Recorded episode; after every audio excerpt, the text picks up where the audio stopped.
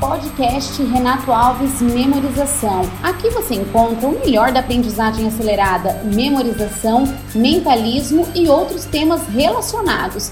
Visite nosso site oficial www.renatoalves.com.br e inscreva-se em nossos canais.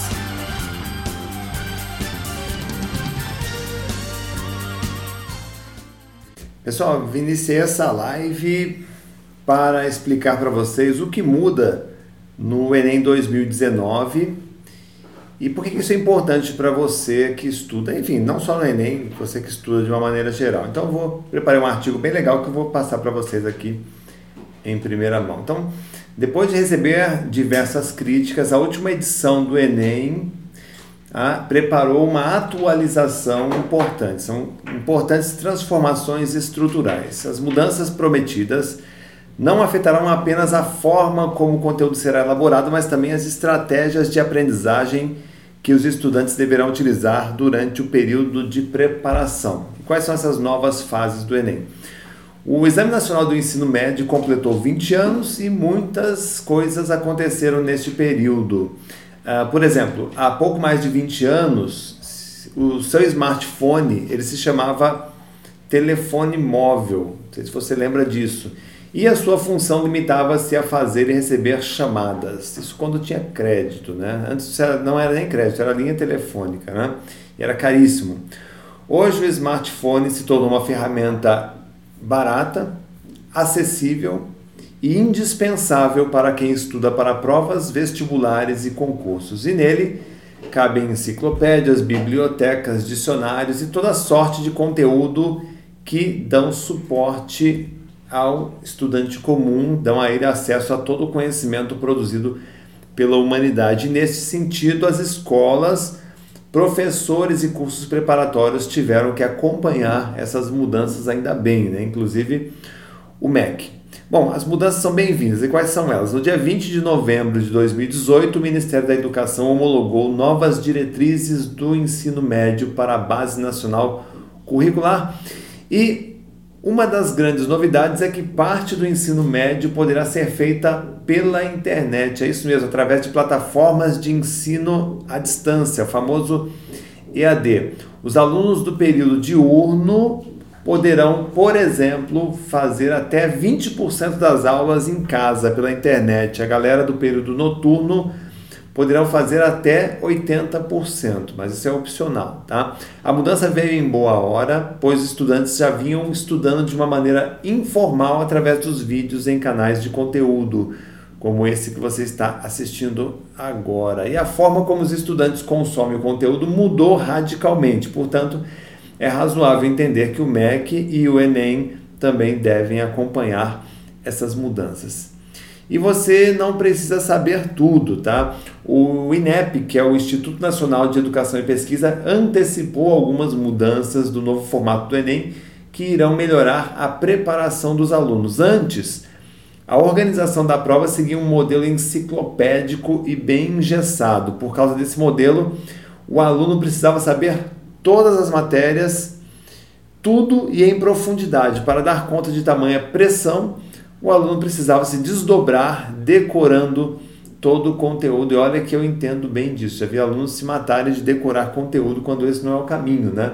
Tal procedimento criava um cenário de angústia, de desmotivação tá? e de evasão entre os candidatos. Com as novas mudanças, o estudante não precisará decorar fórmulas e nem regras engessadas, mas terá que ser capaz de ler, interpretar, compreender e memorizar conceitos importantes. As habilidades mais exigidas no novo formato do Enem serão: primeiro, capacidade de estudar e memorizar as matérias. Então, aquele negócio de aprender hoje, esquecer amanhã, não adianta mais, tá?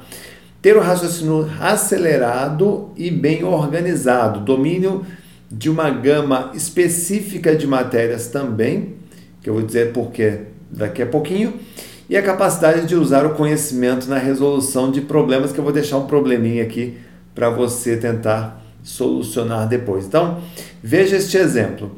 Imagina que uma das questões da nova prova do Enem seja quantos carros cabem numa rodovia? Para responder essa pergunta, de novo, quantos carros cabem numa rodovia? Tá? Esse tipo de pergunta normalmente cai em provas lá nos países ditos desenvolvidos, né? o nível de, de questão mais ou menos gira em torno disso daí. Então, para responder esse tipo de pergunta, o candidato terá que unir vários conhecimentos, como matemática, geografia, geometria, física, são só alguns deles. Além disso, a resposta deverá ser dada de forma criativa através de uma dissertação objetiva e feita em língua portuguesa. Tá? Futuro vão até pedir no outro idioma. É, dessa forma, com as mudanças propostas, a avaliação não solicitará tanto esforço concentrado numa única matéria, mas o domínio pleno daquelas que são básicas. É assim que os alunos dos países desenvolvidos aprendem a estudar e a pensar. E a propósito, eu gostaria de saber como você resolveria essa questão acima, se eu coloquei há pouco, se você fosse um candidato do Enem. Deixe sua resposta aqui nos comentários. Quer dizer, qual é a pergunta? Quantos, cabe, quantos carros cabem numa rodovia? Se você fosse fazer um exame agora de qualificação para o Enem e tivesse que essa pergunta, quantos carros cabem numa rodovia? Como você responderia isso? Coloca aí nos comentários. Eu vou ler, viu? Quero ler. Bom, duas etapas do Enem. O novo exame continuará acontecendo em duas etapas. Entretanto, elas obedecerão novas regras. Na primeira regra, né, na primeira etapa, a grade será igual para todos. Serão testados os conhecimentos em matemática, língua portuguesa, as matérias básicas, tá? O número de questões da segunda etapa serão cortadas pela metade, porque prevê-se uma, uma, questões mais dissertativas, Entretanto, elas contemplarão as expectativas de aprendizagem das áreas de conhecimento que o aluno escolheu antes da inscrição. Sendo assim, as provas serão interdisciplinar, dando um tom de flexibilidade e de modernidade ao Enem. É, todos serão capazes de fazer. Claro, a pressão depositada no Enem se justifica quando a gente pensa que ele, que ele é a porta de entrada para o mercado do trabalho. E sem dúvidas, qualquer um que queira garantir empregabilidade tem no Enem uma ponte para chegar aonde deseja. As mudanças que serão estabelecidas, as mudanças que serão estabelecidas, além de direcionar melhor os concorrentes para as áreas desejadas, fará com que os mesmos apliquem seus conhecimentos de forma mais objetiva naquilo que eles entendem ou escolheram. Além disso, o candidato se sentirá muito mais capacitado, capacitado e confiante em conseguir realizar suas metas. A memorização também estará presente, com certeza. A nova face do Enem, muito mais do que uma evolução, mostra uma certa empatia pelos participantes. Isso não é um sinal de que o aluno deva pegar leve com os estudos. Mais do que nunca, será preciso possuir conhecimento a respeito de tudo, afinal, mesmo com conteúdo direcionado, a avaliação ainda testará a capacidade de memorização.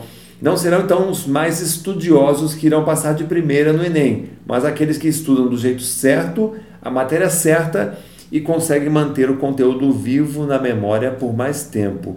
E lembrando, memorizar não é decorar, tá? O decoreba se você não sabe, ele é um processo de repetição sistemática de um mesmo conteúdo até a saturação das memórias operacionais. Só para ilustrar, você consegue decorar umas regras repetindo-as algumas vezes. No entanto, isso não significa que você consiga resolver a questão quantos carros cabem numa rodovia, por exemplo. Dessa forma, entende-se que um estudo feito com qualidade implica memorização do conteúdo. Uma vez memorizado, o estudante consegue resolver problemas com mais facilidade e muito mais rapidez. Aliás, facilidade, rapidez e confiança no que foi estudado faz toda a diferença no momento da prova, tá? É, e quais são os métodos para você estudar para o Enem 2019. Quando eu criei a primeira versão do curso de estudo e memorização para o Enem, o material didático dos estudantes eram apostilas com borda espiral. Lembra daquelas apostilas com capa? Colocava uma capa colorida, aquela bordinha espiral e muitas vezes xerocada, né, o xerox. Hoje, os estudantes estão indo para a internet em busca de conhecimento. Tal mudança de comportamento exigiu que fizéssemos mudanças em nosso modo de ensinar as técnicas de memorização. No mês de junho, ou seja, bem antes de acontecer o Enem, nós fechamos um contrato com a Structure, uma plataforma EAD que hospeda os cursos das universidades de Harvard e Stanford. E a gente tem orgulho de dizer que somos os, somos os pioneiros, o primeiro curso de memorização do mundo que utiliza uma plataforma de ensino de grandes universidades mundiais. Com isso, conseguimos colocar nossos alunos em posição privilegiada ante a concorrência que está cada vez mais qualificada e acirrada. Então, as mudanças no Enem 2019 são inevitáveis e só estão começando. A forma como você prepara ou se prepara também precisa mudar. Vale a pena, tá? Nenhuma preparação valerá a pena se você não tiver foco, disciplina para aplicar aquilo que você aprende e é, concentração nos estudos. Afinal, o seu sucesso é você quem faz, ok? E agora eu vou deixar então para você, portanto, o desafio tá, de colocar aí nos comentários a resposta para a pergunta quantos carros cabem numa rodovia. Tá? Você vai ter que usar um vasto conhecimento, um pouquinho de criatividade e objetividade. Eu vou ler todas as suas respostas, tá? Então, eu fico aguardando a sua resposta. Muito obrigado pela sua atenção e até breve. Podcast Renato Alves Memorização. Aqui você encontra o melhor da aprendizagem acelerada, memorização, mentalismo e outros temas relacionados. Visite nosso site oficial www.renatoalves.com.br e inscreva-se em nossos canais.